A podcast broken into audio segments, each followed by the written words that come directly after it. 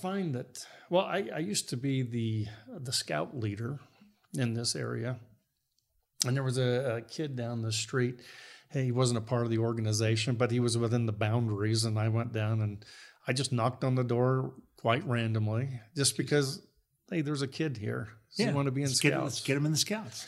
And uh, anyway, came and we had a ball. And he was really, you know, when he first started coming, he was kind of shy, a little awkward, but he just, I, you could see him blossoming and he was doing things and getting advancements. And he was all about the whole program. Uh, and then, anyway, when he got out of my group and was going on to the next one, it was interesting that his, his mother came in and, and she started to cry. She said, You have no idea what you've done for my son.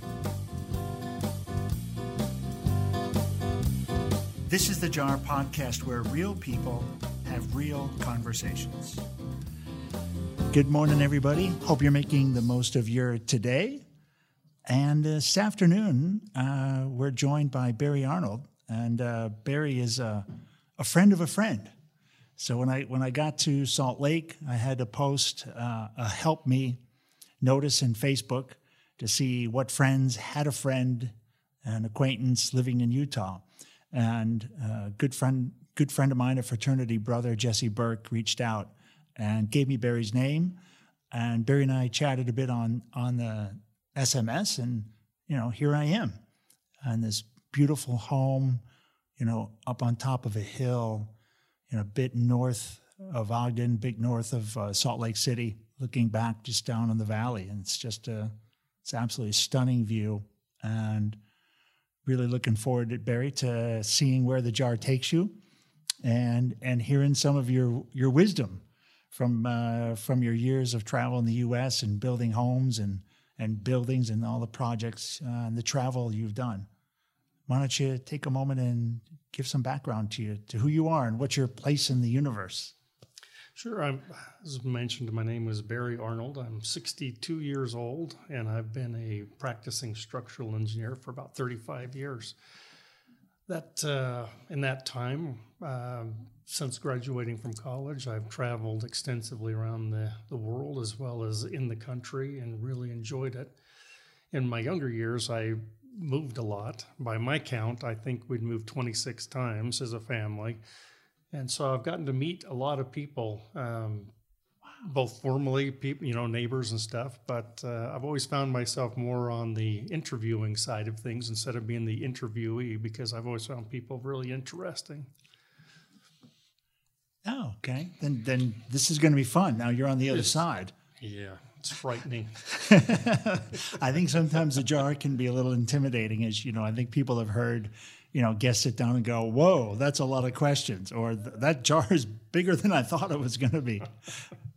yeah, so it is. It's a it's a lot of fun, and uh, you know, I think I think you'll enjoy the journey. Um, you know, I think you've got probably a lot to share. It'd be interesting. You know, if we've had some you know the guests run all different kinds of backgrounds and and certainly you're going to add to the mosaic uh, that we're painting across the us Oh, hopefully it'll work well for you. yeah well let's let's get started let's see where the jar takes you pull one out and hand it to me and i'll read it for the audience and i'll give you a chance to organize a beautiful philosophical question or eh, i'm sorry answer hmm. and if it's a question doesn't make sense or you don't want to answer it, just set it aside. Very easy.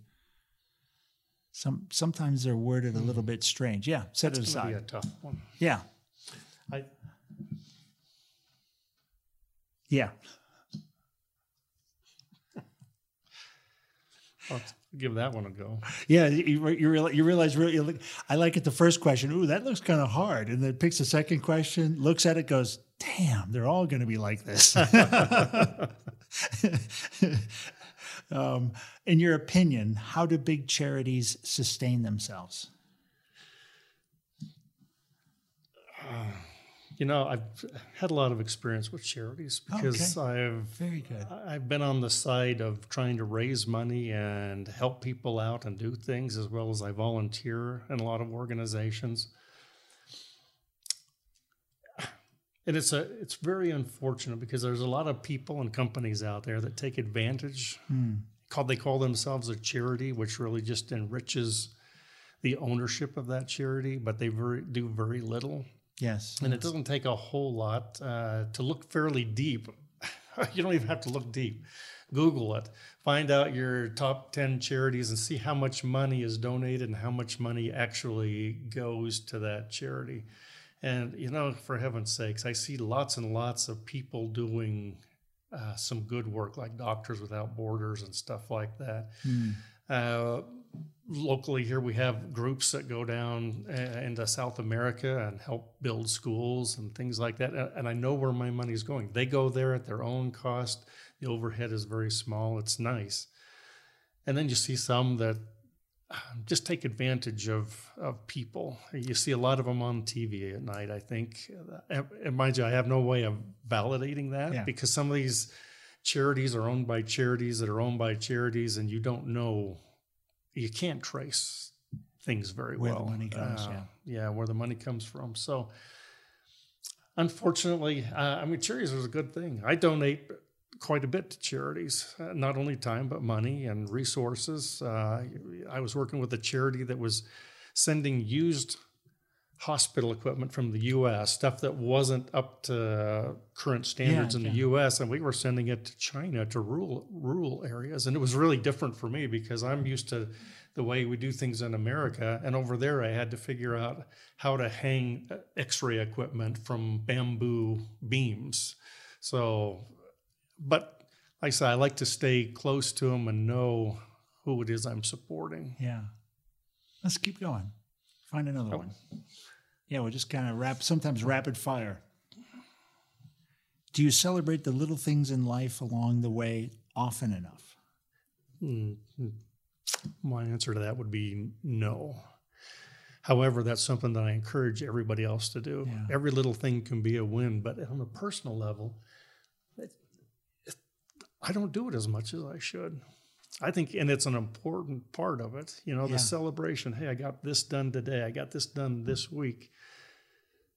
However, I'm trying to get a lot better at it. I, you know, I try to make a celebration, whether it's, and it doesn't have to be a big thing. Sometimes you just do the happy dance when you come in the house. Hey, I got the garden planted, or I got it plowed, or I did this.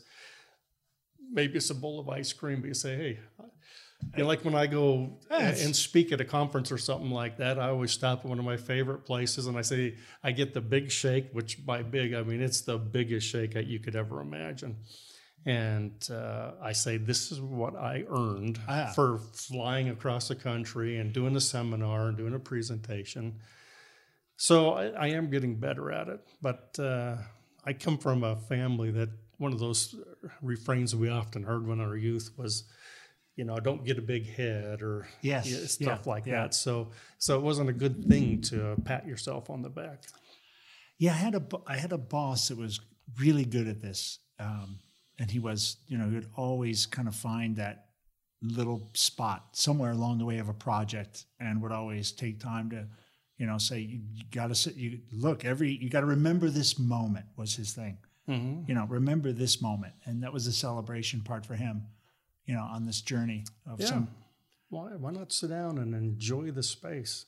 It's like years ago, I uh, hiked over to Mount Hood, and as I was making my way for, through the forest, I also, I, you know, you're way up into the trees, and there's this big, beautiful mountain. I mean, that's what everybody's there. Everybody's clicking pictures of this beautiful snow-capped mountain, and you're thinking, "Wow, yeah, isn't that nice?" And then I got to looking around, and there's these little tiny blue flowers. It's so tiny that like the head of an eraser, you know, on a wooden pencil. Tiny, tiny, tiny flower. And there's billions of them, and they're just beautiful. And there was all kinds of strange flowers that I'd never seen before because they were such a high elevation. Yeah, That's yeah. where they lived. And it wasn't until I got home that I realized I had more pictures of all those flowers. Mind you, they weren't good, real good, because the wind was blowing a little bit, and those little tiny Oh, yeah. flowers on these big stems would. However, I had more pictures of the flowers than I did of Mount Hood. So, yeah, the little things. Uh, that's- Celebrate the little things. Yeah. You planted a garden, flowers are coming up. That's great. Celebrate. ah, let's keep going. I love that. Yeah, I missed. I realized the other day I missed the uh, one the one month anniversary of the jar. You know, came and went this week, uh, and I and I missed it. You know, I had a chance to have a little birthday celebration with the team. Got to go back and make that happen. Is the future out of your control? There's parts of it that are. Uh, I, I wouldn't say there's anything determined for you, but it's. But for the most part, I think you can actually plan your day, you plan your successes. Again, I think that's a generational thing because I was raised to understand that if you're going to get anywhere in life, you're going to get exactly the reward you deserve. The more effort you put into it, the harder you work, the more inventive you are, you're going to find more success, which whatever success means yes, to you. Yeah. However, there's things like the you know international governments and you know is uh, yeah what did uh, guilty governments let's call them that you know uh,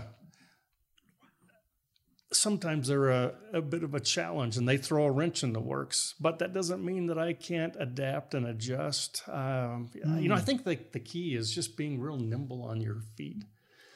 You know don't plant yourself and say i'm going to be this. I mean how many people started as something like an accountant and then all of a sudden years later they're interviewing people across the nation? Yeah. Uh, it's a, it's very curious. And but it's adapting. You're you're changing you're growing and that's what you want to be doing. And that part you can mold. I uh, i do some wood carving and one of the pieces that people tend to really like is this it's it's a just a cube about six inches tall and it's got no it's not even it's about four inches tall and it's got four faces one on each side.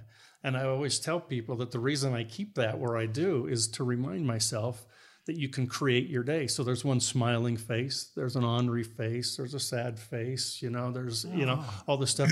but you can you can create your day. Every day is a new day. You can create it however you want.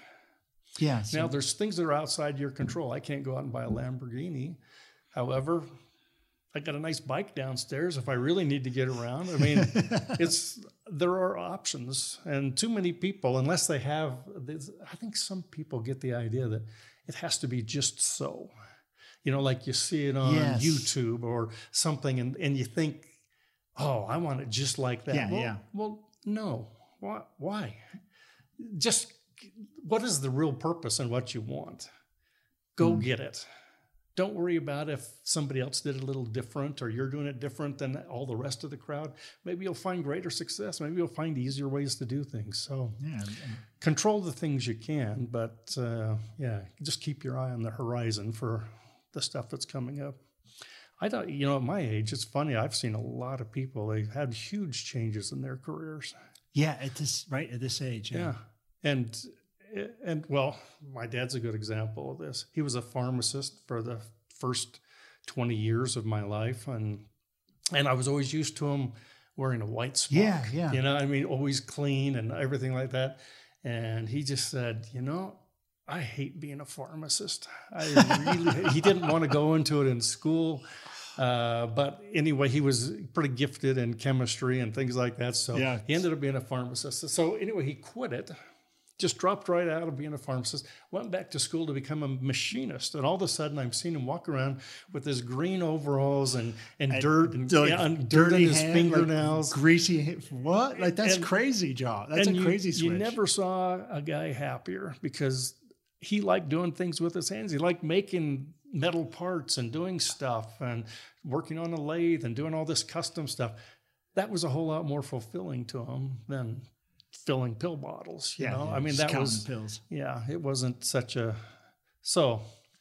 Yeah, control those things, and sometimes it does take those huge deviations from the the standard, or yeah. you know. But he was happy, and we were happy for him. So, matter of fact, it was from that experience. I always told my kids, I don't care what you do in life, as long as there was two requirements. First, you got to pay your own bills because the bank of daddy is closing, right? Eventually, and the other one is be happy with what you do because it reflects in your whole life, in your family, how you treat the people in your family. You know, you're a if you're happy at work, you come home, you're excited, you're happy Yeah, as yeah, well. absolutely. And it just it's an added bonus. And it was funny. I went. I worked through college as a uh, doing mechanic work. And I would sit in my math classes, my upper division math classes for engineering, and I'm looking at my dirty, dirty, caked in, you know, ground in Yeah, dirt There's no hands. cleaning that. There's no cleaning that. No, it was, and I, I was like, this is my motivation. Why I'm going to pass this calculus classes because I I don't want to have this, and yet all of my sons did exactly that, and they're all doing it now, and they're all very happy in the you know working as. Uh, you know, maintenance people. One owns an ag shop. One uh, he used to work on automobiles, and then he decided to get a franchise for uh, tools. And and anyway, but they're all happy, and I've done what I told them. I always we set aside money so they could go to college and become orthodontist or something. And here they all went their own way, and they're perfectly happy with it. So Yeah. so they've made their path in life. They've made their choices where they're going, and and it's not to say that that's they're stuck on a path. I mean that's terrible. So Yeah, they're on. Yeah. Well, they're on the they're on the road, right? And they may Yeah. they may take another exit. Who knows? keep light on your feet. You know, just like being that. able to dance a little bit with it and go with the flow. Don't worry about it too much. Let's keep going. Yeah. Pass. Oh. Or no. Oh, sorry, He's okay with it. Let's see. Ooh, can we teach someone how to love themselves? I don't think so. I think we can love them and hmm. show appreciation for them and let them understand their value. You know, the, the, the problem is is the word love. What the heck does love mean? I love my cat. I love my truck. I love my house. I love my wife. I love ice cream. You make love. You love to hate people sometimes, you know? Yeah. Well, so yeah. see, it's part of the sloppiness in the English language. Is what the heck does that word mean? Yeah, and a while ago, I was really studying, trying to figure out because I, I'm I'm guessing here, but I think some of the first uses of the word love came from the Old Testament, and I'm talking about from the original because they talked about love and things like that. And you're like, well, what was that? And if you look back at the definition, not the modern definitions, because they're meaningless, they don't help us at all Great. if you think about it, it doesn't make any sense at all. But if you look at the older, and, and, and mind you, there isn't no ancient Hebrew dictionary that I know of. You're just going off of the context of the thing. okay. Okay. So, what did love mean? And the way, sort of the way I came away from it and thinking about it was that it's really like I see the value in you. When I love, when I say I love you, I'm saying I see the value in you. I see your potential. Yeah. I see, I can see the person that you can be, not the person you are, but the person you can be. And that's that was what I have the impression that's what was translated as our word love. I think that sounds that sounds good to me. And now it's yeah. Well, just think about it differently when you're talking to uh, a member of your family and you say you love them. What does it? What does you? What does it mean? Well, in this day and age, it means nothing. I mean, Yeah, because the definition is because there's, there's too many definitions. But back Yeah. then, it only had that one idea, that one connotation. that Yeah. I see the greatness in you. I see your potential. I see who you can be. And that sounds like a biblical way to Yeah. look at things, right? It sounds like a spiritual way to look at things. Yeah. I mean, it talks about, you know, God so loved the world. Well, what does it mean when God loved the world? Don't know. Yeah. He saw the value in it. yeah. Saw the potential. He saw what it could be, who you could be. So the challenge in that question then is, you know, is the word. is the is the word itself, and how do you teach somebody to see the value in themselves, um, Well, which is it. which is difficult, other than we- You said it the first to- one. to praise them. To, to, to yeah, to, to Yeah. show, you know, say the, these things, and hopefully they'll uh, grab onto that idea and think, yeah, I I did this well. I, of course, now the challenge is is, you know, I was uh, listening to a program last night and they were talking about. Um, you know, the problem with uh, some groups of kids nowadays is, you know, everybody gets a trophy for everything. Okay. So how does the guy that really sacrificed and tried hard, that really stood out? I mean, he doesn't even know what grade he got. He just got a trophy because they're not given grades anymore. Or like my son or my grandson plays on a on a baseball team, and they won the national the tournament for the state, but yet the second place team got twice the size of the trophy. You know, and it's like so it really messes with your mind. It's like, how do you come up with something? How do I value me when there is no way to acknowledge that? Like, you know, they're doing away with valedictorians at graduation and things like that. You know, the people that really oh, excelled. Oh, yeah. You see all kinds of things, and you're like, you you're robbing people of an opportunity to really shine and and learn to love themselves, to appreciate who they are and Man, and see what are- their potential some people are is. geared up like that. I mean, you can't Yeah. you take it away from them. That's they're going to find it somewhere else. Exactly, and that can You be can't stop that. problematic. Yeah. Yeah, yeah. That that you can't stop. You can't stop people from like that, like that, uh, doing what they're going to do to get that recognition. Let's keep going. It's interesting. Yeah, the love question is a great one. Now, I, this will be your your answer will really resonate with me for a while. I'll have a hard time. I'll have a hard time forgetting that one. What's your first memory? How how old were you? Oh, it's the first time for that question. I have um, two memories, and they happen very close. It was uh, summertime. I was probably about four years old, and we lived in Arizona at the time, down in Mesa, Arizona. And the neighbors had a pool, which was just sort of unheard of back in the Yes. 60s. Yeah. It was above ground pool, and oh, I just so wanted to go out there. My wife or my my mother said, "Well, go out and ask him if you can swim in it." And it was one of those places where we didn't have a fence Yeah, separating our yard, just no- so I just went up and walked up and down the property line. And I can remember seeing myself walking up and down the property line, like hoping somebody would say, "Oh, hey, Barry, you want to come swim?" You know? I think that was the very first one. And the second one came because I started school in the fifth, uh, when I was five years old, uh, kindergarten, and I was walking to school and I was kicking a can, and I kicked it out into the street, and the car slammed on its brakes, and you know, no accident or anything like that, but all of a sudden, I don't know, about noontime, lunchtime, a cop shows up at the school and he's asking the teacher if anybody had said anything or seen anything about who was kicking the can out in the street. And I was, of course, just freaked out. I ran all the way home and uh, I, I ran all the the, way cops home. were looking for you. Yeah The can kicker. the can kicker. And I can still remember going into the closet and pulling all the clothes down on top of me and hiding there until my, until my mom came home. So, uh, earliest memories, that would be You didn't get a You didn't go to the hokey pokey. No, no, I have no. God, that's so funny. Boy, you couldn't. You could get a, can't get a cop to show up today to hardly anything. Oh, Uh, that's true. Back then, it's a kick in the can. The cops are looking for the kick, can hmm. kicker.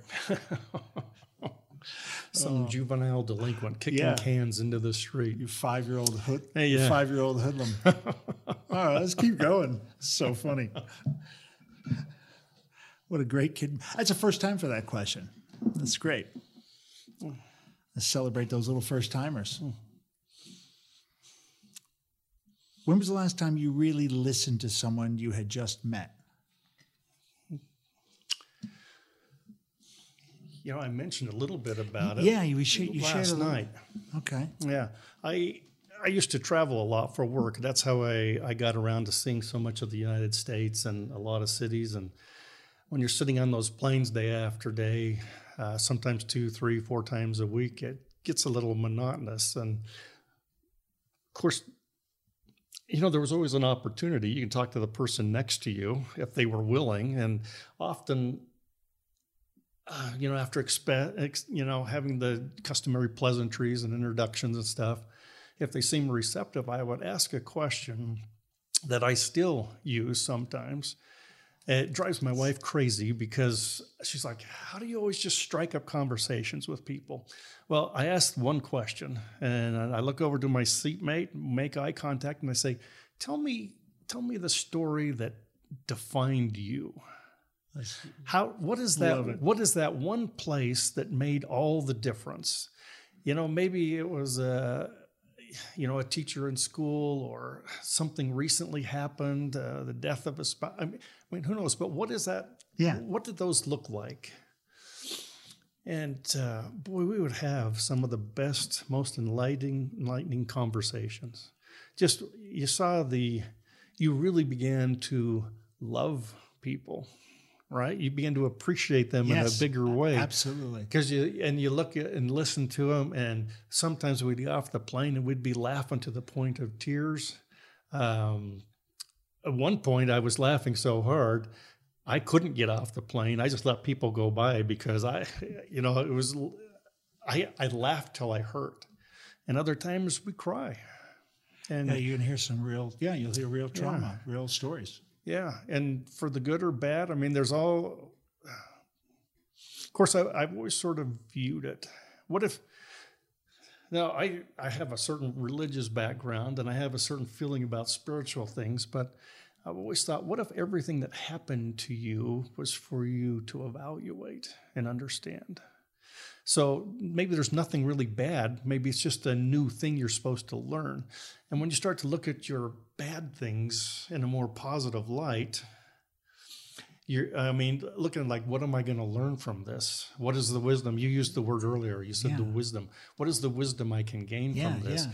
That's so there's so- benefits. there's benefits in either way. That's a crazy flip, right? That flips the scenario upside down in a very in a very good way. Yeah. So you can learn from the good, you can learn from the bad, and And and I was learning from these people uh, that idea of the, the wisdom. I mean, wisdom's only useful if you learn it. yeah, and it, I, I like that. I like that analogy. That that that way of looking at it. Everything bad happens is a is a is supposed to happen Is- in a way, right? Or not supposed to happen, but it's an from it? opportunity to learn. Yeah. And it's a challenge to get around it, to get over it, to to you know to to carry it with you as a as a piece of wisdom. Another Yeah, I mean, there would always be some debate. I, I look at look at how many times in the Bible they use the word wisdom, yes, and then then go back and look at what it, wisdom meant back in the day, and uh, you begin to understand how important that was. What did you learn from this? Um, and I try not to let. I mean, bad things happen to me all the time, but I could say, well, what did I learn from this? and then it makes takes the sting away a little bit. Yeah, and, yeah, you know, yeah. and life is good, and you know, it could have been worse. How many times did your mom say that? When you know? Oh yeah, like, no, this was yeah, like, well, yeah, that could have been worse. And you're like, well, well, well, no, but it was bad already. Yeah, yeah, you broke your arm, but you know what? You could have broke both of them. You know, it's, it's like there was always this thing that it could have been worse.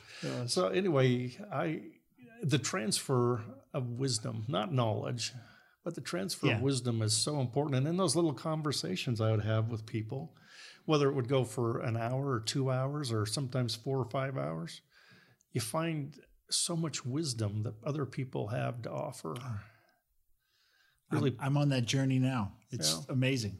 Yeah. It's amazing. There's a lot of good people with good stories to tell that are literally going to waste because they're not out there in the public forum to be digested and to learn from it. And Well, we give a voice to the, I, I'd like to say, the fringe of every issue, you know, and mm-hmm. the, whether it's, you know, green or blue or, or, you know, whatever the colors or, or the, the political party or the medical part, you know, medical views of life and all these controversial things happening. We, we the fringe, most people are in the middle mm-hmm. on everything. And, you know, but we do seem to fan the flames and put the spotlight on the lunatics from either side, screaming and, you know, frothing at the mouth about their why they're so right. But yet they have no ability to listen to somebody else. no, no, No interest in gaining any wisdom. exactly. just winning They, the they can shouting only, match. Yep, they can only see it from their perspective. Yes. and, and that's the problem. And see, in these conversations, there was never any judgment. I, at least not on my part. Uh, you know, as we shared stuff back and forth, I, you know, when they left the plane, I think they left feeling a little bit of a weight off their shoulder.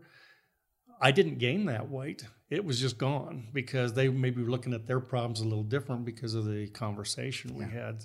And having that, I mean, a good conversation, that takes some work. It's like when my, uh, I had an uncle, my uncle John. He was a, really a great guy, and when when he would take you aside and want to have a few minutes, he always took his watch off and would put it in his pocket because there was no such thing as a time limit on kid time.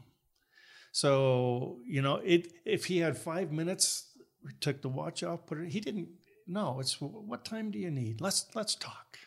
Tell me what's going on in your life. It's like, yeah, And- it's, yeah, it's great. Yeah, and so you began to uh, you, yeah, he spent the time, and that's what we would do. We would take the time to listen to each other, try to understand. I, I mean, these are people from very diverse backgrounds. Uh, Oh yeah, when you, know, get on the plane, there's no, it's there's no, you don't pick your seat, mate. there's no Tinder profiling. Yes, You, yes. know, you, you, you, you get the first one that comes No. up. And so you got to understand their background, their history. They have a different perspective, a different view of the world, and it's it's always interesting because it certainly taught me that my perspective of the world is only mine. It's not reality for anybody else. It's my reality. It's so true. So Let's keep going. That's great. I love how the I love how the jars can prompt or the questions can prompt a real, you know, good recollection of a moment in life. I'm going to pass on Yeah. that one. I, Absolutely. I may come back to it because that's a good question. yeah, there's some there's some that um, just need some time to you, you want you want to you want to answer, but it's like ooh, I maybe need the time to let that cook. Do you get along with negative people? You know, I get along with with everybody that I choose to get along with, which is uh, that sounds very deliberate, um, a little bit bit hostile. Yeah, there's some people that need to be dealt with harshly in life, and some people I make a choice to separate. I, I can get along with anybody, but I also can push people off. Uh, the last thing was, you know, I, I gave this uh, simile a while ago to a friend of mine. I said, you know, life is like a billiard table. All the balls are out there, and you take the cue ball and you hit one, and it bounces off, and it hits here, and it goes there, and you hit three other things.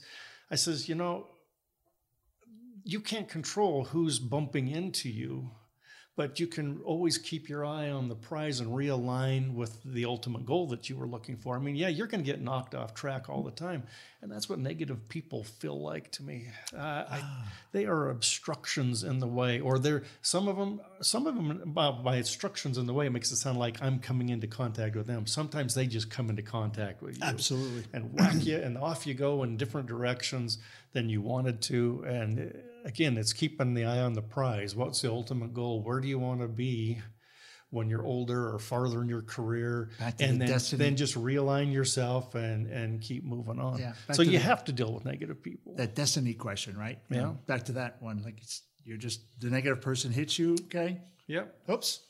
Yep. It's it's life. Now where where am I? Where's It's- the goal? Yep. It's Where's the prize? it's just it's just life and uh, sometimes you'll never understand it sometimes you will sometimes maybe that little detour you got pushed off on maybe ended up better than your original plan yeah I mean, yeah, it's like uh, you remember the painter Bob Ross. He he always is talking about his happy accidents. Yes. You know, there's there's no such thing as a mistake. It's all a happy accidents. What if it was all happy accidents? You know, give you a chance to rethink old thoughts. Yeah. Because, yeah, and and some people are bitter, and who knows why they're that way. I I have. I have no idea. I, I, I don't purposefully make it harder for somebody else, especially if they're in that way. I, Yeah. I don't mind making people that are set in their ways feel a little uncomfortable, but I don't want to be disrespectful to anybody either. You know, and some people, you know, they don't want to open up. They don't want to talk about why they think the way they do or why they feel this way or that way. Some people are very guarded, but and they're all but they're all people you have to deal with. They're here, right? Yeah.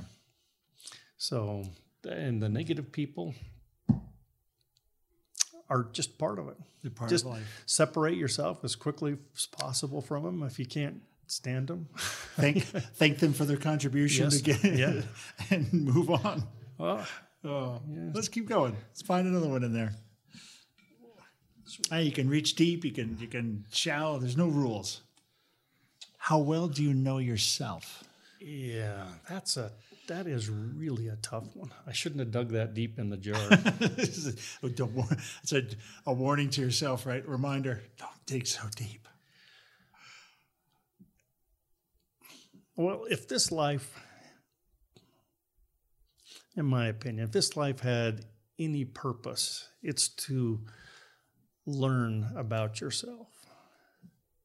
Mm. Mean, you can get a lot of wisdom from yourself.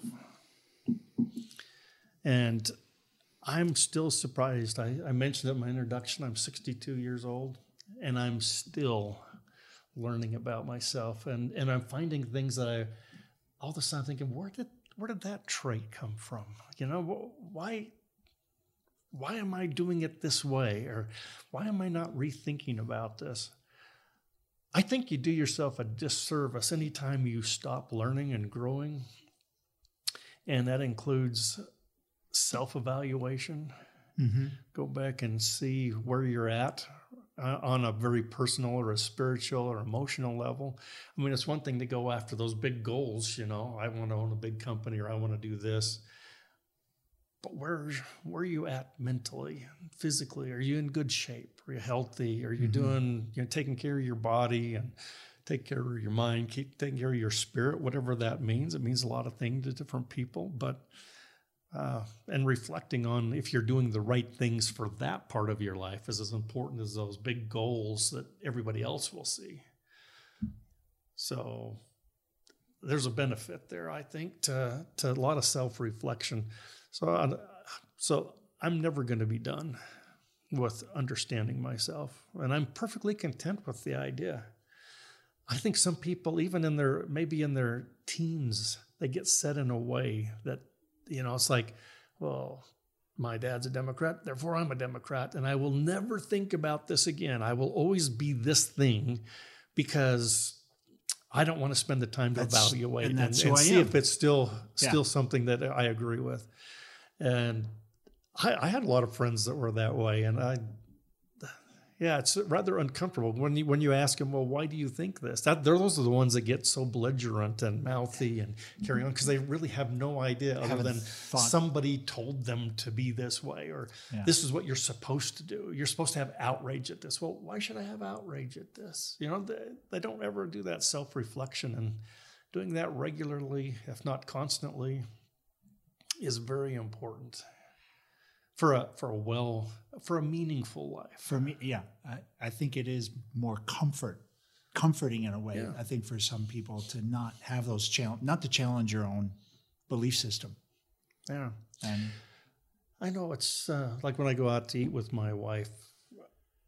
I, I'm one that I can say, "Bring me a number four. and she'll say, "Well, what's a number four? I have no idea. I've never been here before. Well, how do you know you're going to like it? Well, what difference does it make? I'm, I'm, I'm, I'm living with the idea that this um, will not be my last meal. You know, this this is not the one they're going to look at in the morgue. I, I'm pretty sure I will have another opportunity, and when I oh. come back.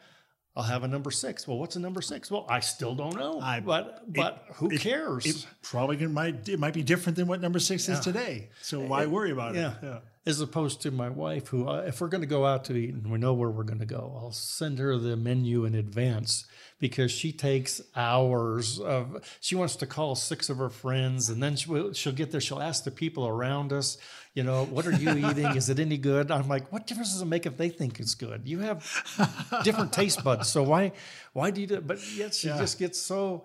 She wants to make sure that every one of them is just right, and I'm like, Fix you up. know what? I'm okay with, yeah, I'm gonna have a lot of bad meals before I die. Might as well be random. yeah. And and you have some really good ones. You have some things that you would have never I'd be imagined. super surprised. I would never, yeah, I would never do that. I'm probably somewhere between you and your wife. You know, I got the adventure side, but I'm also like, and when I get number four, can you make less dressing? Can you put add more sour cream? I need some. You know, I'll, I'll I'll adjust whatever's on the menu. Yeah. You know, I'll look at it, and go, yeah, no. If I was making it, I'd make it like this. And my wife traveled a lot with me, and uh, it's and so we'd always have that discussion. You know, where do you want to eat? What do you at least narrow it down to a food type? but. Uh, you know, but then along the line, you get those happy accidents. There's a great Italian restaurant down in Salt Lake that I just love. And early on, in, when they were starting out, I love Italian foods. And when I would go in there, uh, they actually got so familiar and friendly with me that they'd take me back into the kitchen and we would invent stuff. You know, I'd go in there maybe a half hour before lunch and I'd come up with some concoction that was really quite delicious. And and they would all of a sudden it would become a, a menu, a, item, menu like, item next hey, week. Yeah that, yeah, that was a great idea. But they cook everything from scratch as opposed to you know most of your big chains you you you have the idea that this is from scratch but it's actually manufactured and put in cans and shipped to the location Absolutely. well this is one of those kitchens where they had all the raw ingredients and yeah. it's all part of the it's all part of that finding your way you know finding a new way Let's keep going. it's all good if you look at it right it's all good I like, I like well that that wisdom about the bad things in life are meant to be things to learn from. yeah That's great. Are you a better version than your younger self? I would like to think so. I I think that is part of the reason we're here is to come out better towards the end, have better things to reflect on Yeah. than. Yeah, I, I made some terrible mistakes, and not that I, I learned from them. What's that called? Wisdom, right? So Yeah. I made a lot of mistakes in my youth, did a lot of things wrong, did a lot of things the wrong way. Uh, I could have done a lot of things better. And in the end, now I, I'm in a more comfortable spot where I feel I got here through my efforts. I, again, it kind of goes back now. Now my mind is diverging back to that idea about the negative people. Yeah. because there was a lot of people in the way. Uh, or or that helped me along the way that have since I've sort of had to push aside um, that maybe don't like my success or whatever. I, I've done a lot of things professionally. I've done a lot of you know a lot of the buildings that you see around the area. We, my firm, the, uh, the company I work for, we uh, we've designed a lot of those, and along the way, you just keep getting better. I got to go back to that idea. If you're not, too many people just get stuck. They Yeah. find a rut way too early in life, and it becomes a, a real challenge. How do you? But then they find meaning in it somehow, like holding firm to this idea or this belief I had 30, 40 years ago is still of value today. I mean, it, it may not be.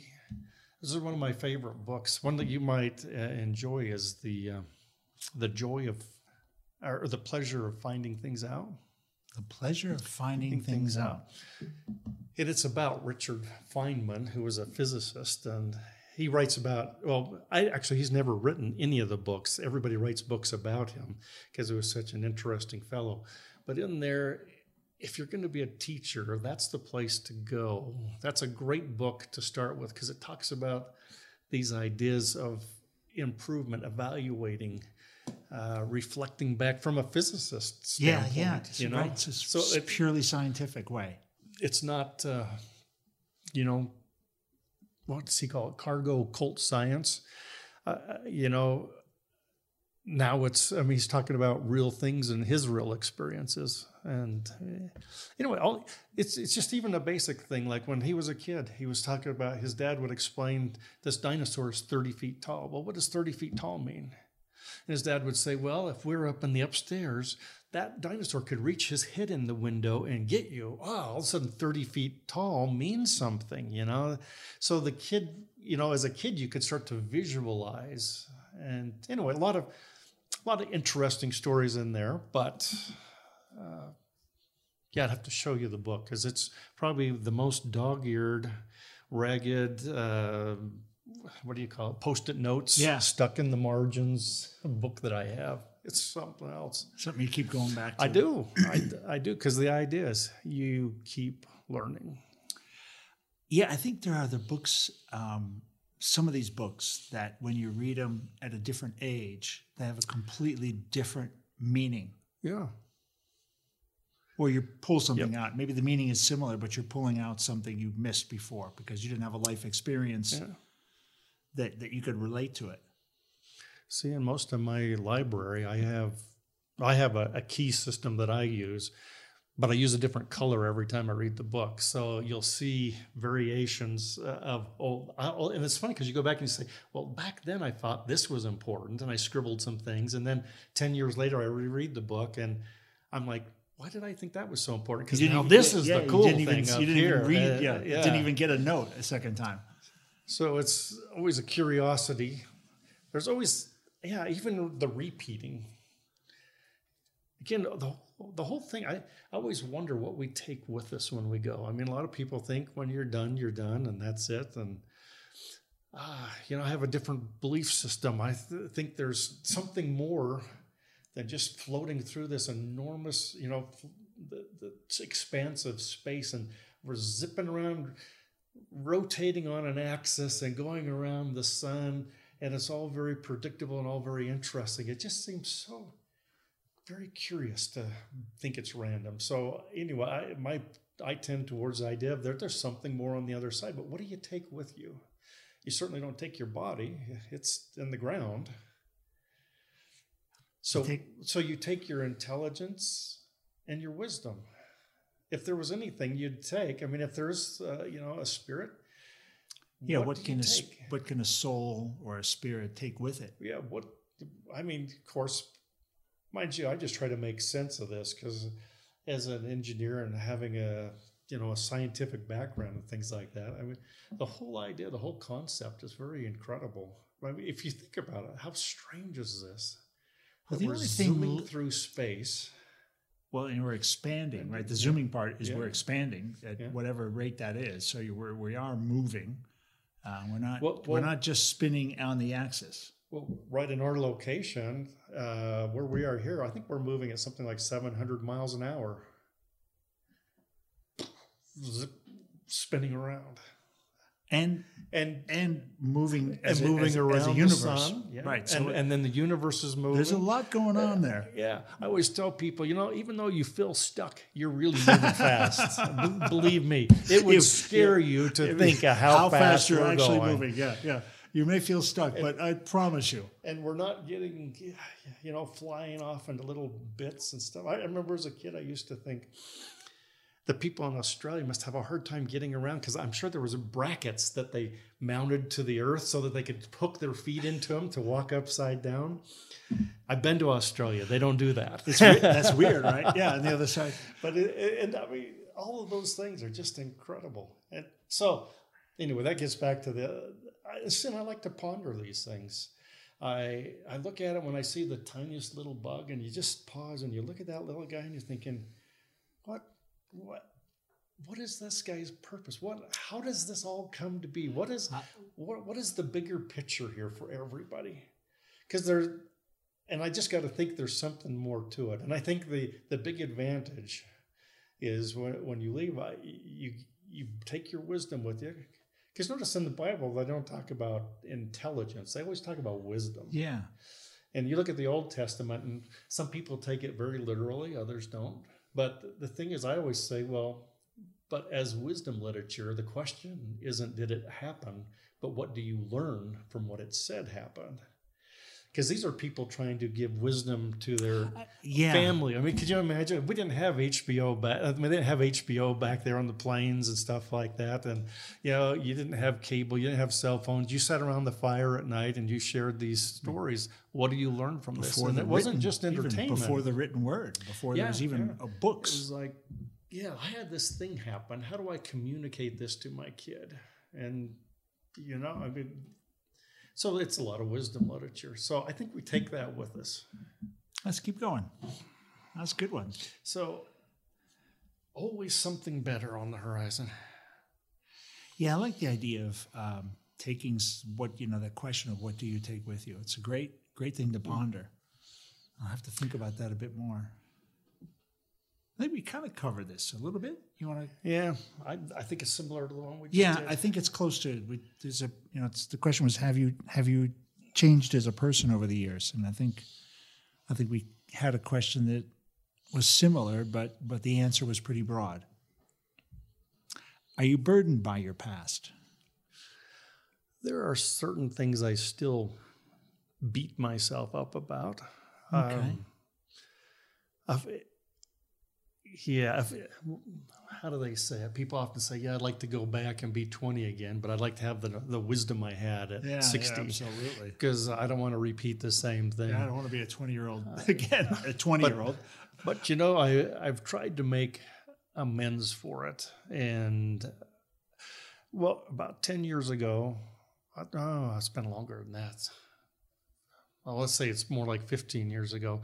I started looking up people from my past. Uh, because now with the internet and stuff like that, it's easier to find people. Mind you, it's still difficult, but it's Yeah. a little bit easier. Maybe you can find them on Facebook or something Yeah, like you can that. find 20 Yeah. Ken Stearns. Yeah, I may not be the right one, but you can find 20 of me. Yeah. Right? Yeah, if you're looking for somebody.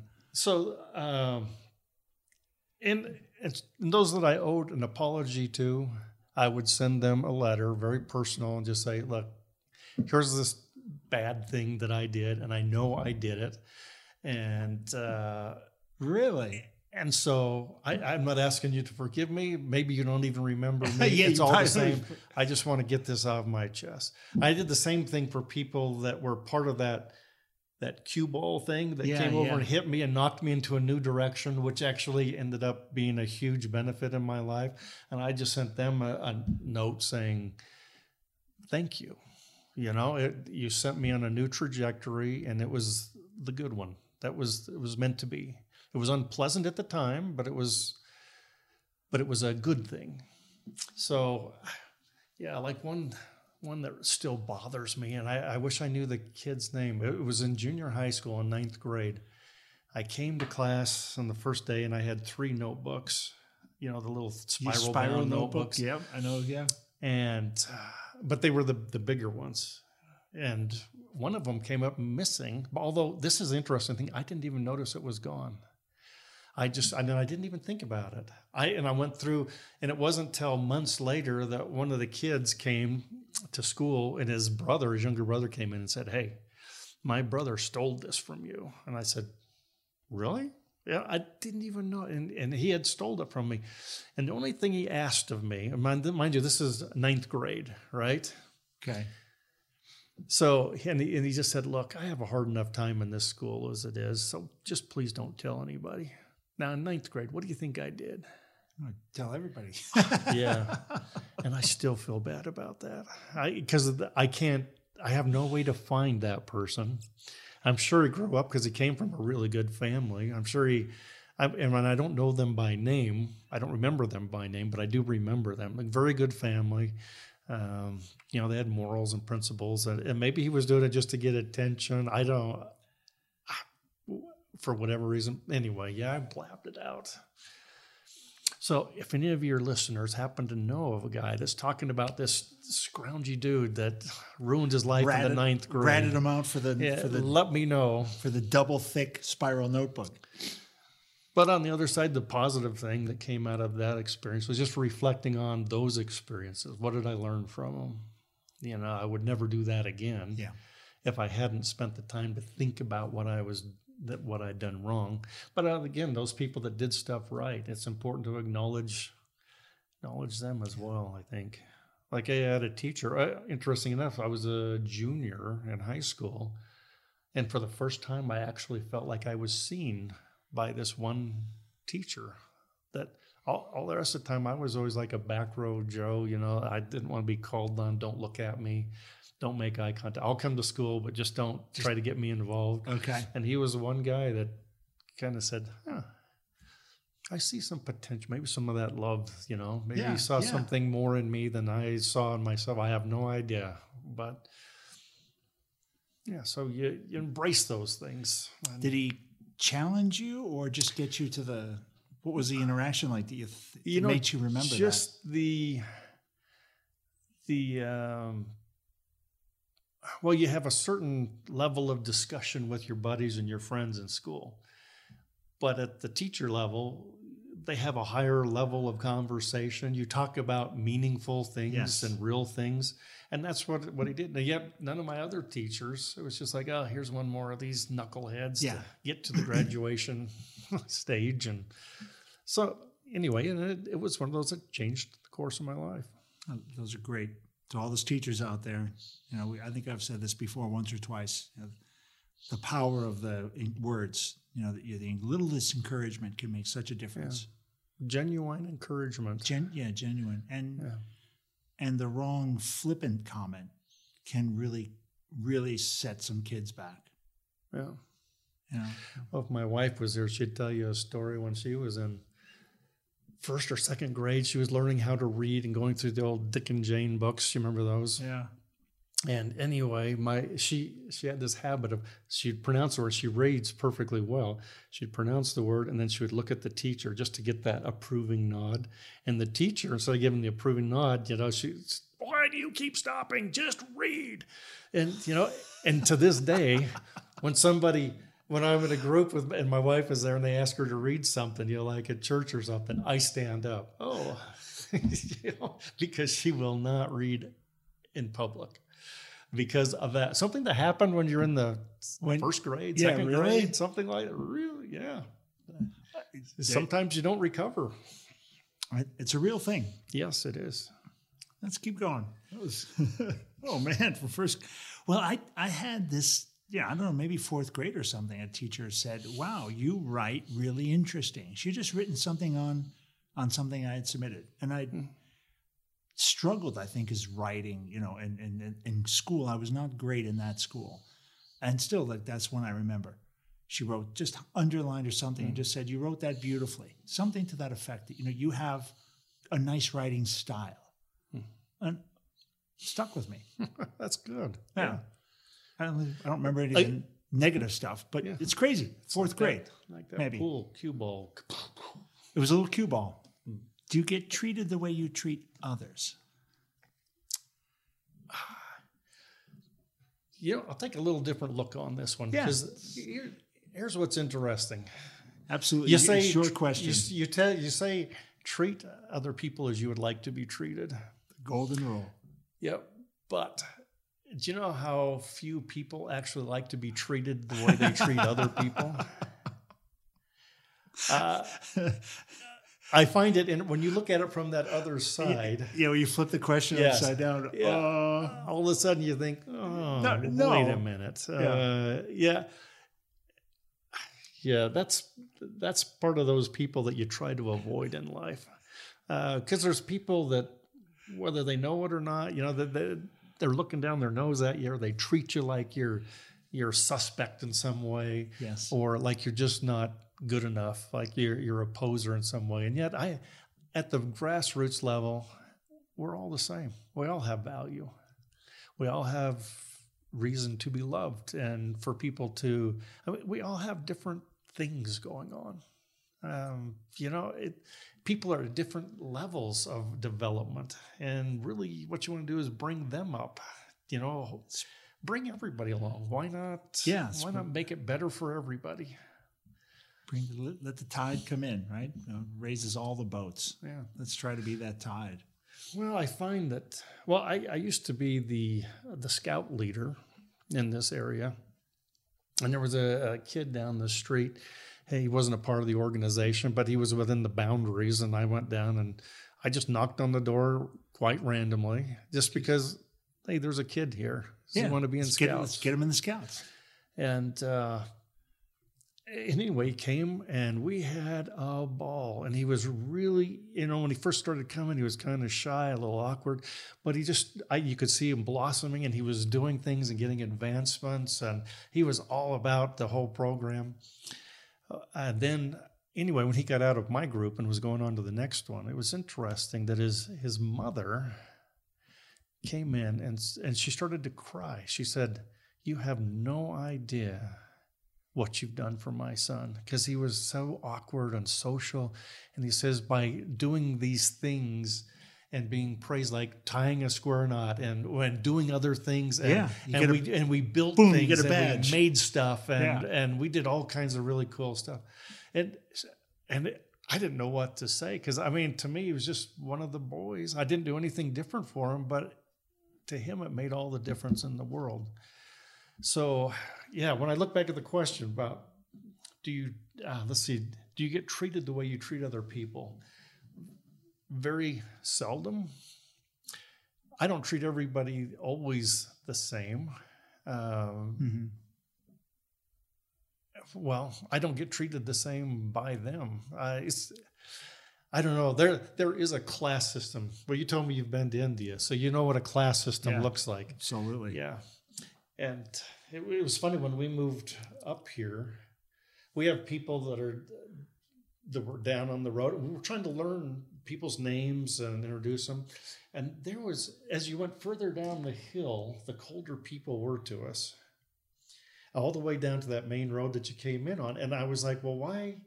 And it- they thought, well, this guy lives up on the hill, so he must be one of those snobs you know so they're, they're they're judging me before we ever have a chance to meet or anything or they're just trying to show off some wealth well no i didn't i got my wealth the old fashioned way. We well, i wouldn't say i have wealth but hey when my wife and i we go out to dinner we still use coupons. You know we don't go anywhere.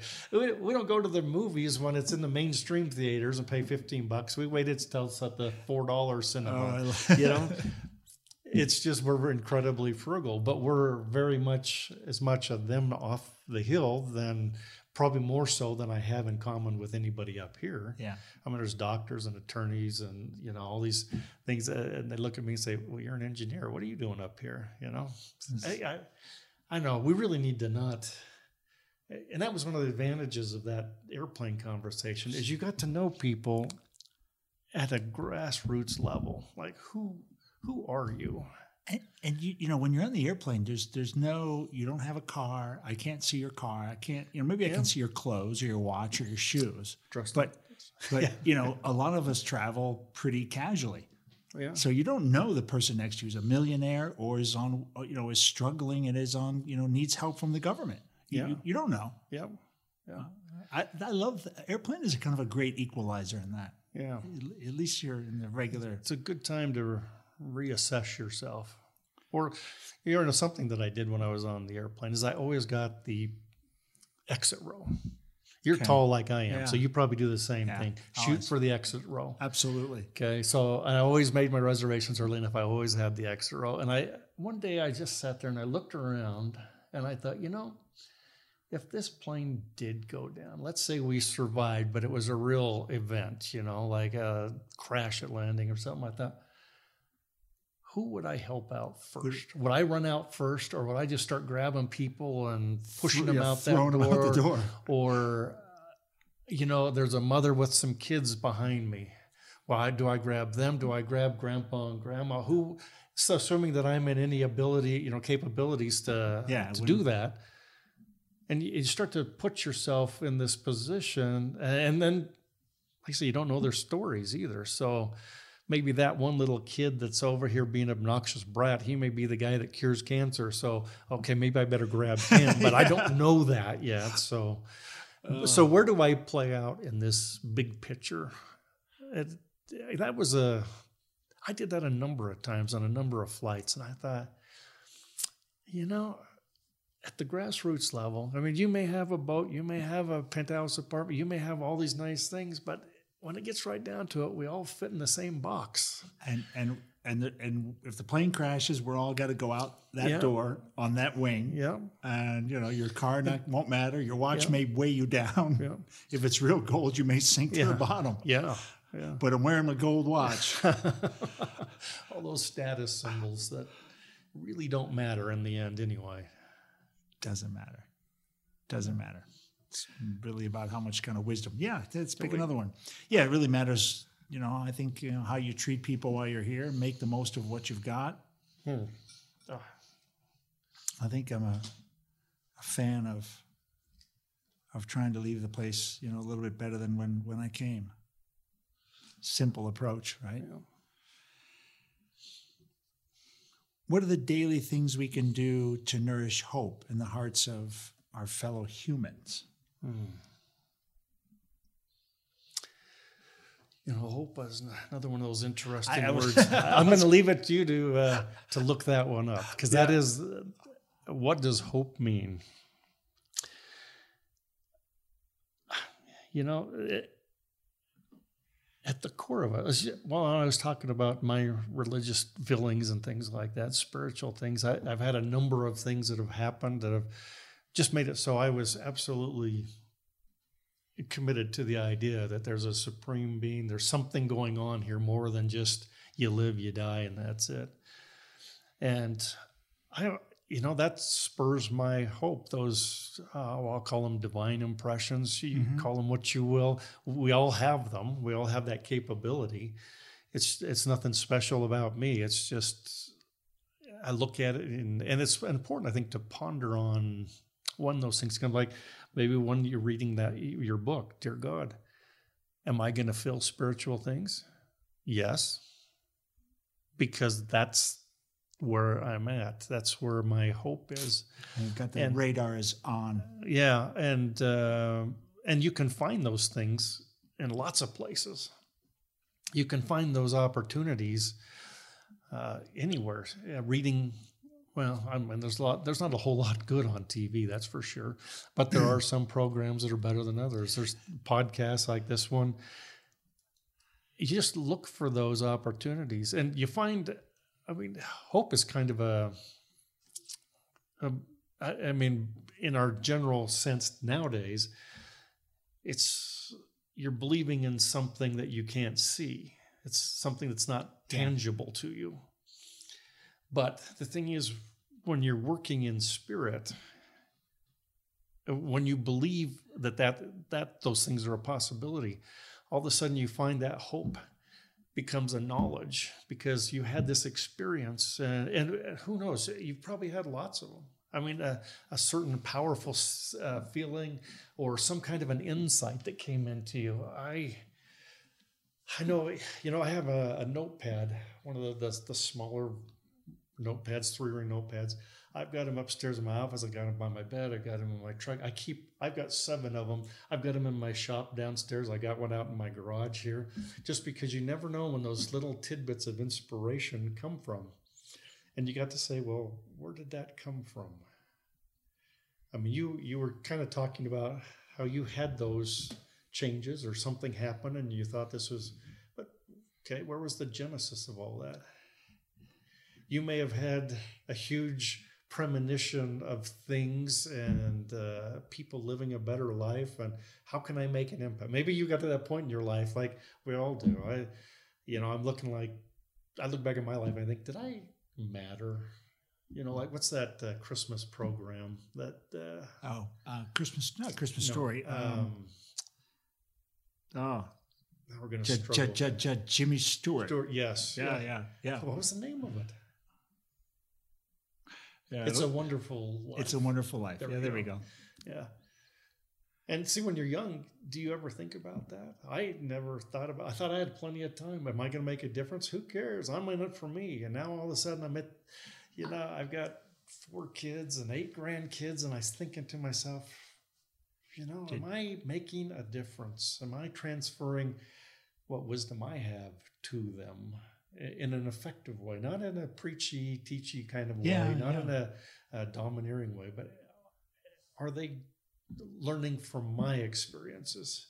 Like I can remember learning from my grandfather's experiences and my dad's experiences, you know, and he probably learned from his. Am I passing down the knowledge or am I leaving that up to the teachers, you know, at, at school?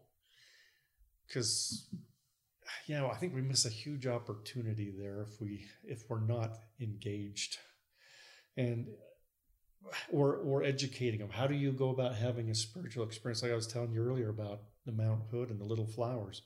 I mean, there was a certain, there was a huge amount of awe, but when it got right down to it, I was just mesmerized by those. And it's, it's the little things, too many people are waiting for some kind of angels to come down and conk them on the head. You know, don't be surprised that the direction you're taking and the reason you're doing this came about through more divine, I, you know, setting than than just happenstance or hey, I've got a few years before I retire. I think I'll go do this. It, I think the signs are there. The angels are there, yeah, or the angels, but they don't look like angels. It could be, you know, could be the car accident you get into. Yeah, yeah. right? That that you're supposed to that's supposed to happen for some reason. The person you meet on the plane. Yeah. Yeah, it's not all. It's It's signs. Signs are there. Of course, I'm one that I believe in the, that big picture anyway, and it, it and it's interesting. Um, you know, some people. I well, as I went through school, mind you, I was like uh, kind of like you were saying. I wasn't the greatest student. I when I was in high school and stuff, but when I got in college, I'd really sorted myself Yeah, out, and I started later No choice. than most people, but I started thinking, you know, I'm investing money in this, so I might as well make the best of it. And I did quite well in school. But it was funny because there was other people that had similar mindsets coming in, and yet as we went through, I became more and more mesmerized by the curiosities of the world, and yet, and it drove me more to a spiritual place, believing uh, that there was some that there's got to be a bigger purpose. Whereas other friends that were in the same spot, they they started saying, "Well, oh, so that's how that works. So that that takes the mystery away." So uh, and so they ended up going in a different direction, away from a sense of spirit, and that and that's unfortunate. I don't know why I I, I just ended up with with every class I took, I was always like, "Wow, that's pretty cool." Uh, You know, I mean how did that happen? And other people are like, oh, you know, like gravity. I know every, they try to explain gravity in a lot of ways, but what a curiosity. At the end, what a cur I mean, Well, it- yeah, yeah, it, it, in its fundamental chunks. What a, isn't that bizarre? It makes it so the people in Australia don't have to walk around with little hooks on the in Yeah. the earth or on their shoes in order to get around. And what a fantastic! Uh, I don't know. I, I like the idea. Um, and it's funny. I, I do socialize with a lot of people, you know, doctors and stuff like that. I mean, have you ever gone to your doctor and looked at that big chart of the body that's up there with Yeah. all the, the bowels and everything? and I'm sitting there and I look at that every time and I'm like, this is so weird. You know, I mean, there's, I said, there's a lot of really bizarre stuff inside. there's a lot of you. engineering going on Yeah. here. Like, and it's it's really cool.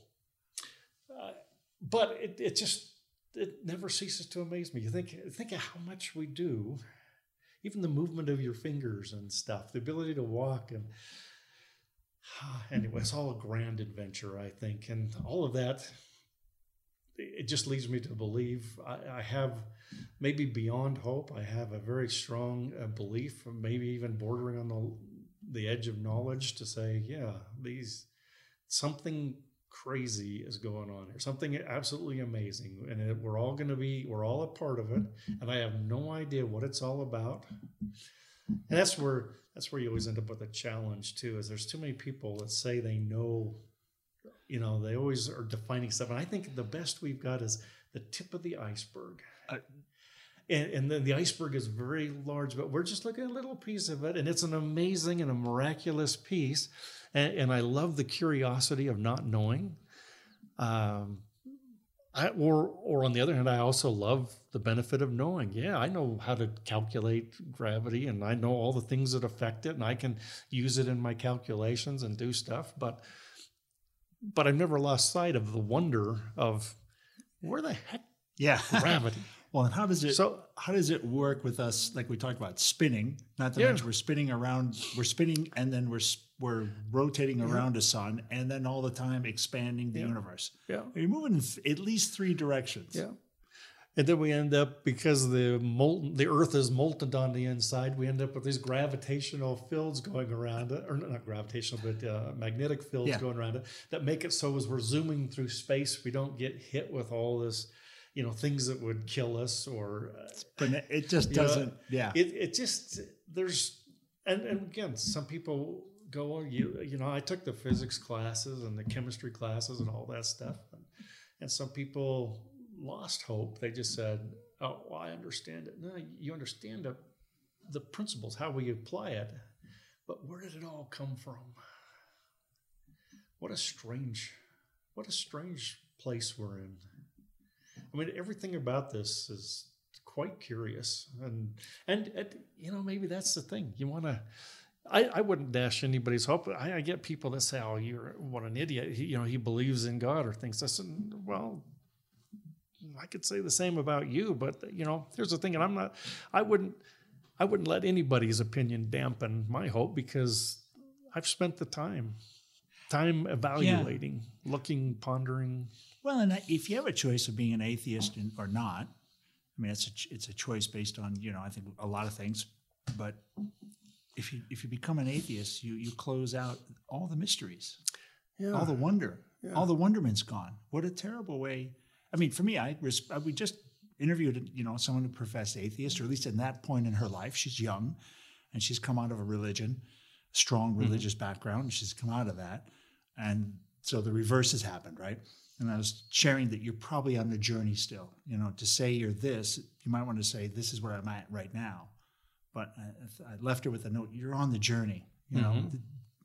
you, are trust me. You're still young. You're gonna you'll be something else before you're something else. Yeah. You know, and and don't close yourself off to the wonderment of, yeah. Wow, what, yeah. how did all that happen, or what could it be? Uh, or what happens when yeah. you die? You don't yeah. just want to think you're going to go into the ground. Okay, that's fine. You can have that. But now maybe think, what if not? Yeah. That's that's you know a few years ago, uh, pre-COVID, uh, I saw a, it was an advertisement on Facebook.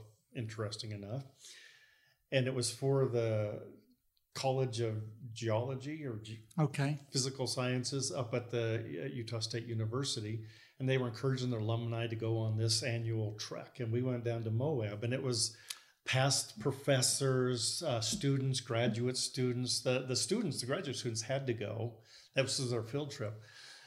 But I've been down to the Moab area, and if you haven't been there, yeah, you definitely want second to go. Second person that said that way. Yeah, yes, you want person. to enjoy the red rocks and all of the, the beauty and everything that's down there. But anyway, it was so refreshing because they get back to the real scientific side of things, um, meaning that they say things like, "Well, we think this happened." and and they had no qualms about saying yeah we don't really know but at one time this chunk used to be up at that elevation you know 100 feet higher and see this rock color notice it's really you know and so there was these huge earthquakes and these things happened and and they're trying to theorize but they're no, nobody's talking in absolutes. Nobody says this is what happened. We all say well here's what we think happened and this happened and that happened. And so and, and that's what true science looks like. Not being afraid of not knowing, which is, by the way, that would come out of that book I was It'll telling be, about yeah, as well. Yeah. Yeah. I mean, he, he talks about that. It's, I'm perfectly fine not knowing, right? You know, at least, but I, but it gives me reason to think about it or reevaluate it and think about it. And it was so refreshing as opposed to now, well, like, uh, you know, whether you believe in climate change or not the way we got hooked into all this stuff wasn't by open and objective discussion. It wasn't, no, it was either you agree or you're going to get fired. And so all of a sudden you get people say, well, we have 500 people that all agree. Well, yeah, they're afraid they wouldn't have a job if they didn't. I mean, did, do you remember all the hubbub that went on? See, that's not that's not from my perspective. That's not science. That's not proper science lay everything out. Tell us what's in there. Show us all your data. Show us the facts and figures. Let's talk real stuff. Uh, you know, don't distort the graph for your own benefit. Uh, you know, I looked at one of the government websites and they cut off a huge amount of data pre 1930. It was like, so they're looking at just this last little branch. And I'm like, why would you do that? you know, because we know we got data way back into the 1800s. 18, yeah, we have data. You know, and now it's it's open and it's free to evaluate, and people will argue and they can discuss, and people have new ideas and and better ideas. But when you shut it down to just say this is the problem and here's the track we're on, yeah, you end up with nothing but uh, maybe ending up in the wrong spot, and that's may that's regardless whether you're believing, you know, because people think, uh, oh, well, this uh, change, you know, climate change is a, a really big, it's a real thing. Yeah, but how?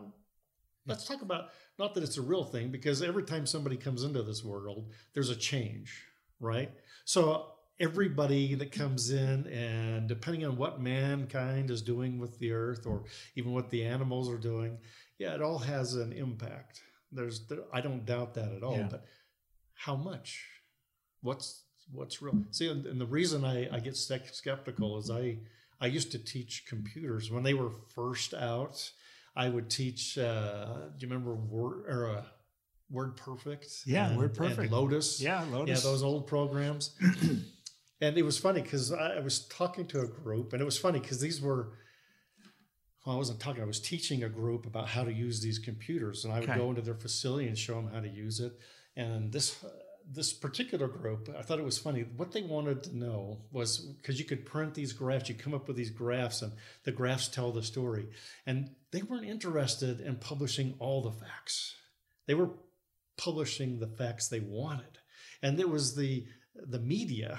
These people were all from the media. And I was just laughing. I'm like, you know, I watch you guys on the news at night, you know, but it was and they were learning how to distort it. You know, if you exaggerate this graph, or, or Yeah, maybe you- maybe the line is very slow, but, and there, but if you, exaggerate this if you- if you scale, scale yeah, right, you yeah. can do all kinds of things to to bend the data all out of distortion.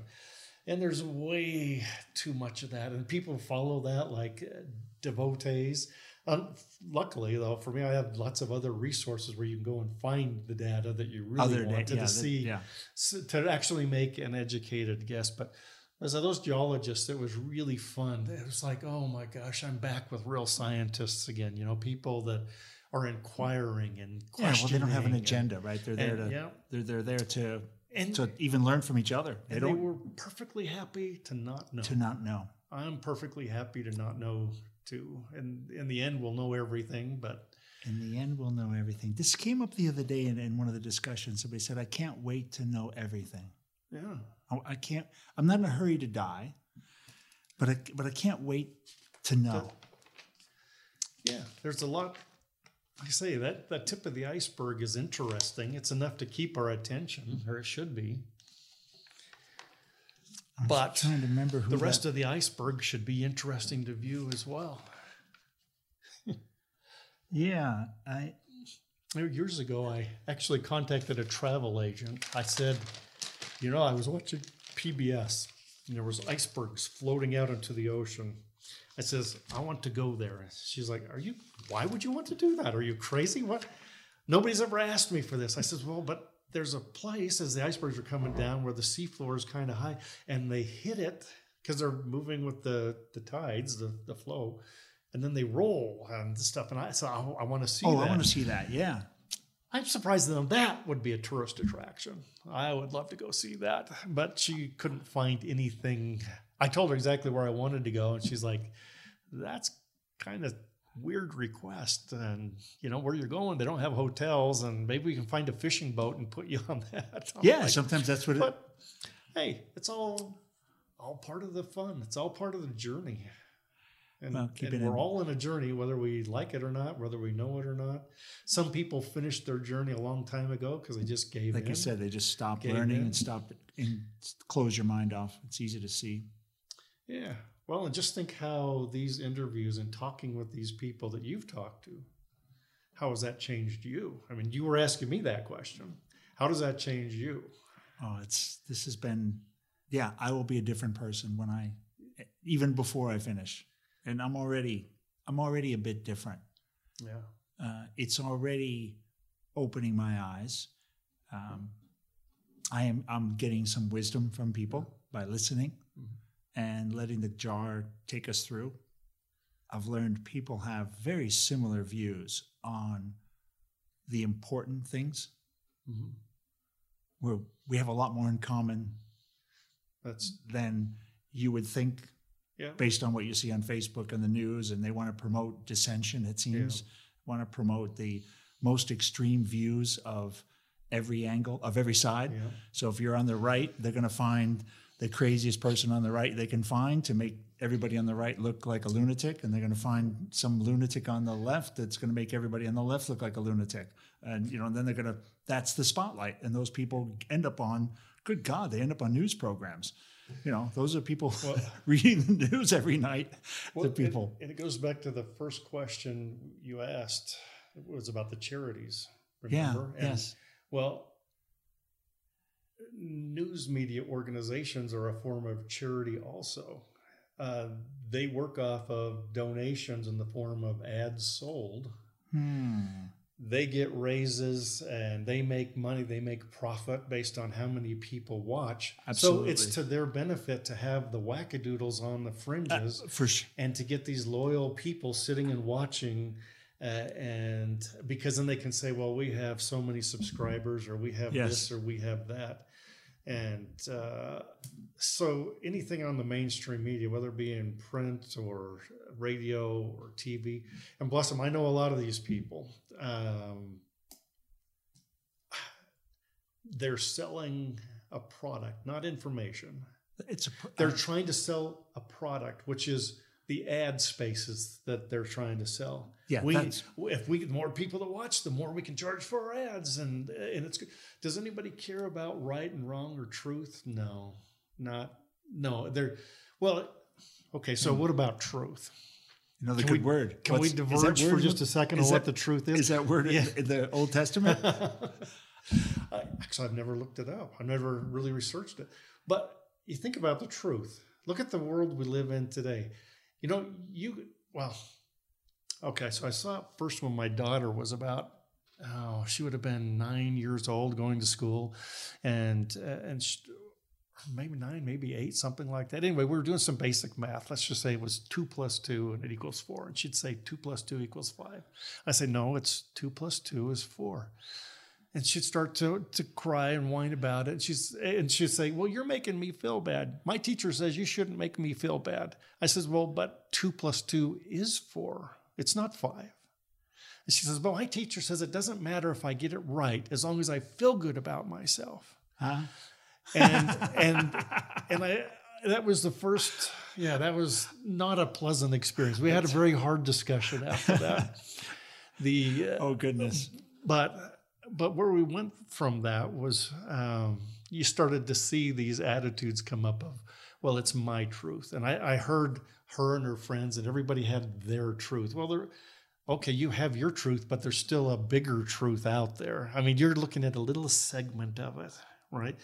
And so you see these journalists and they report things with such earnestness. They're so sincere and they'll have tears in their eyes and emotions in their voice and they'll be all animated, but they're selling a sliver of that truth. No one's looking at the whole pie. They're looking yeah, at this little yeah, tiny got... piece. And and then when things go well, and they kind of rely on the fact that people have really short memories. Wow, that pie's spoiled. Yeah. On to the next pie. Yeah, let's find the next thing. Absolutely. It's, it sort of reminded me of, uh, I had a, a a guy that I knew that uh, he'd unfortunately had committed suicide. Mm.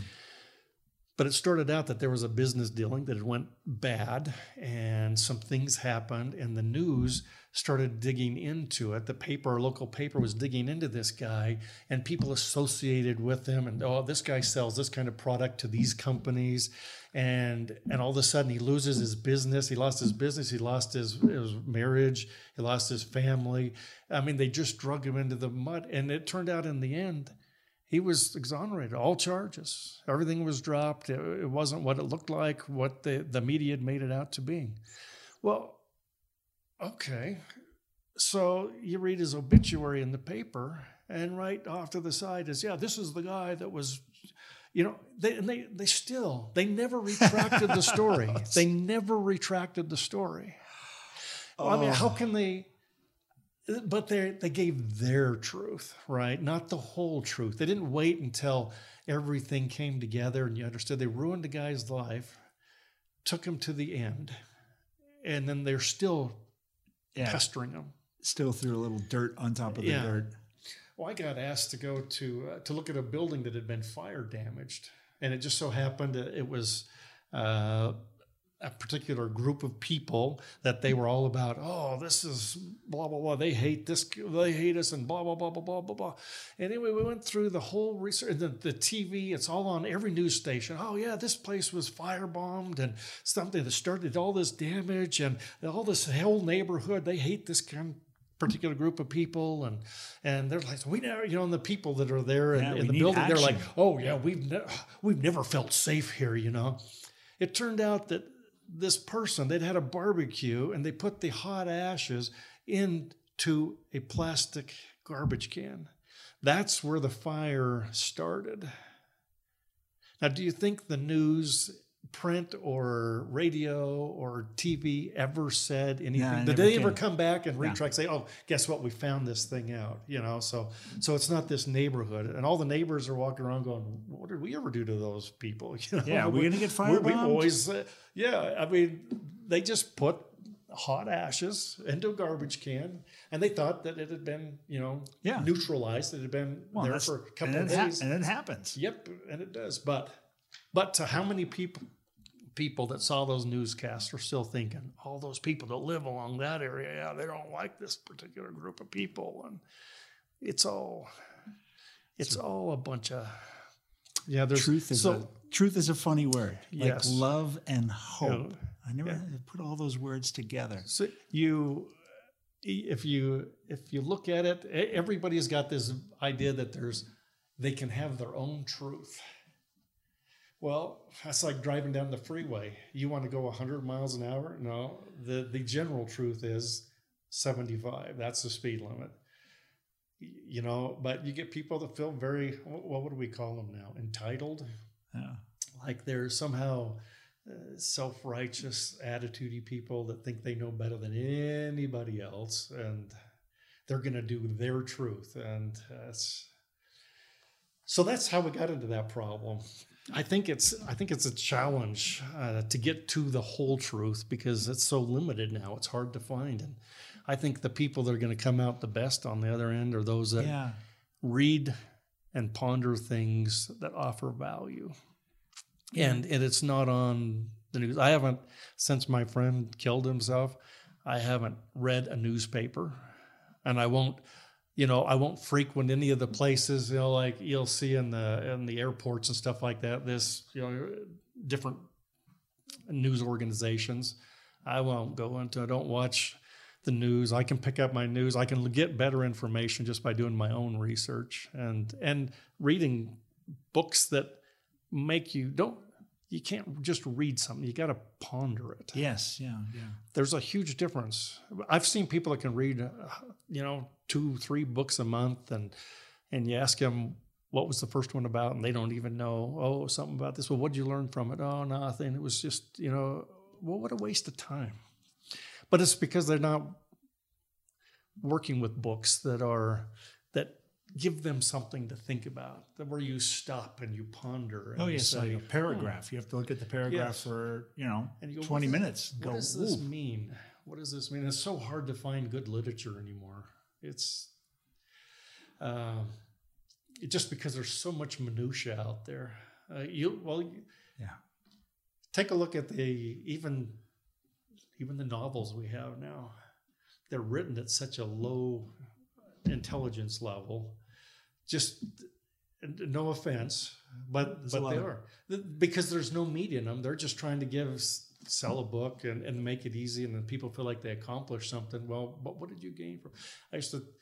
My kids would use used to watch TV, and I'd say, "Okay, well, you can sit down there, but I want you to just take a notepad and write down everything that you think they do wrong." you must see what a great dad you And, are. and then we would, then we would sit back and we'd say, "So what did you learn from it?" And they'd say, "Well, nothing." So really, you wasted a half hour of your life watching this program just because all your buddies say, "Oh, you got to watch this program; it's so funny." Well, okay, I mean, I watch things, and I, is it funny? But yeah, I mean, you, you need those, but do you need them every day? At, you know, at exactly three thirty, you got to have this program, then at four and stuff.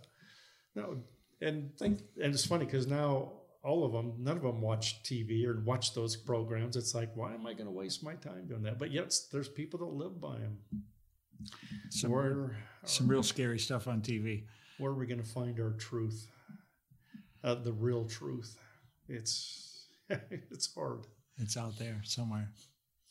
You can start with a geology department just about anywhere. I think, at least they're still, they're still open and objective in their evaluations of things.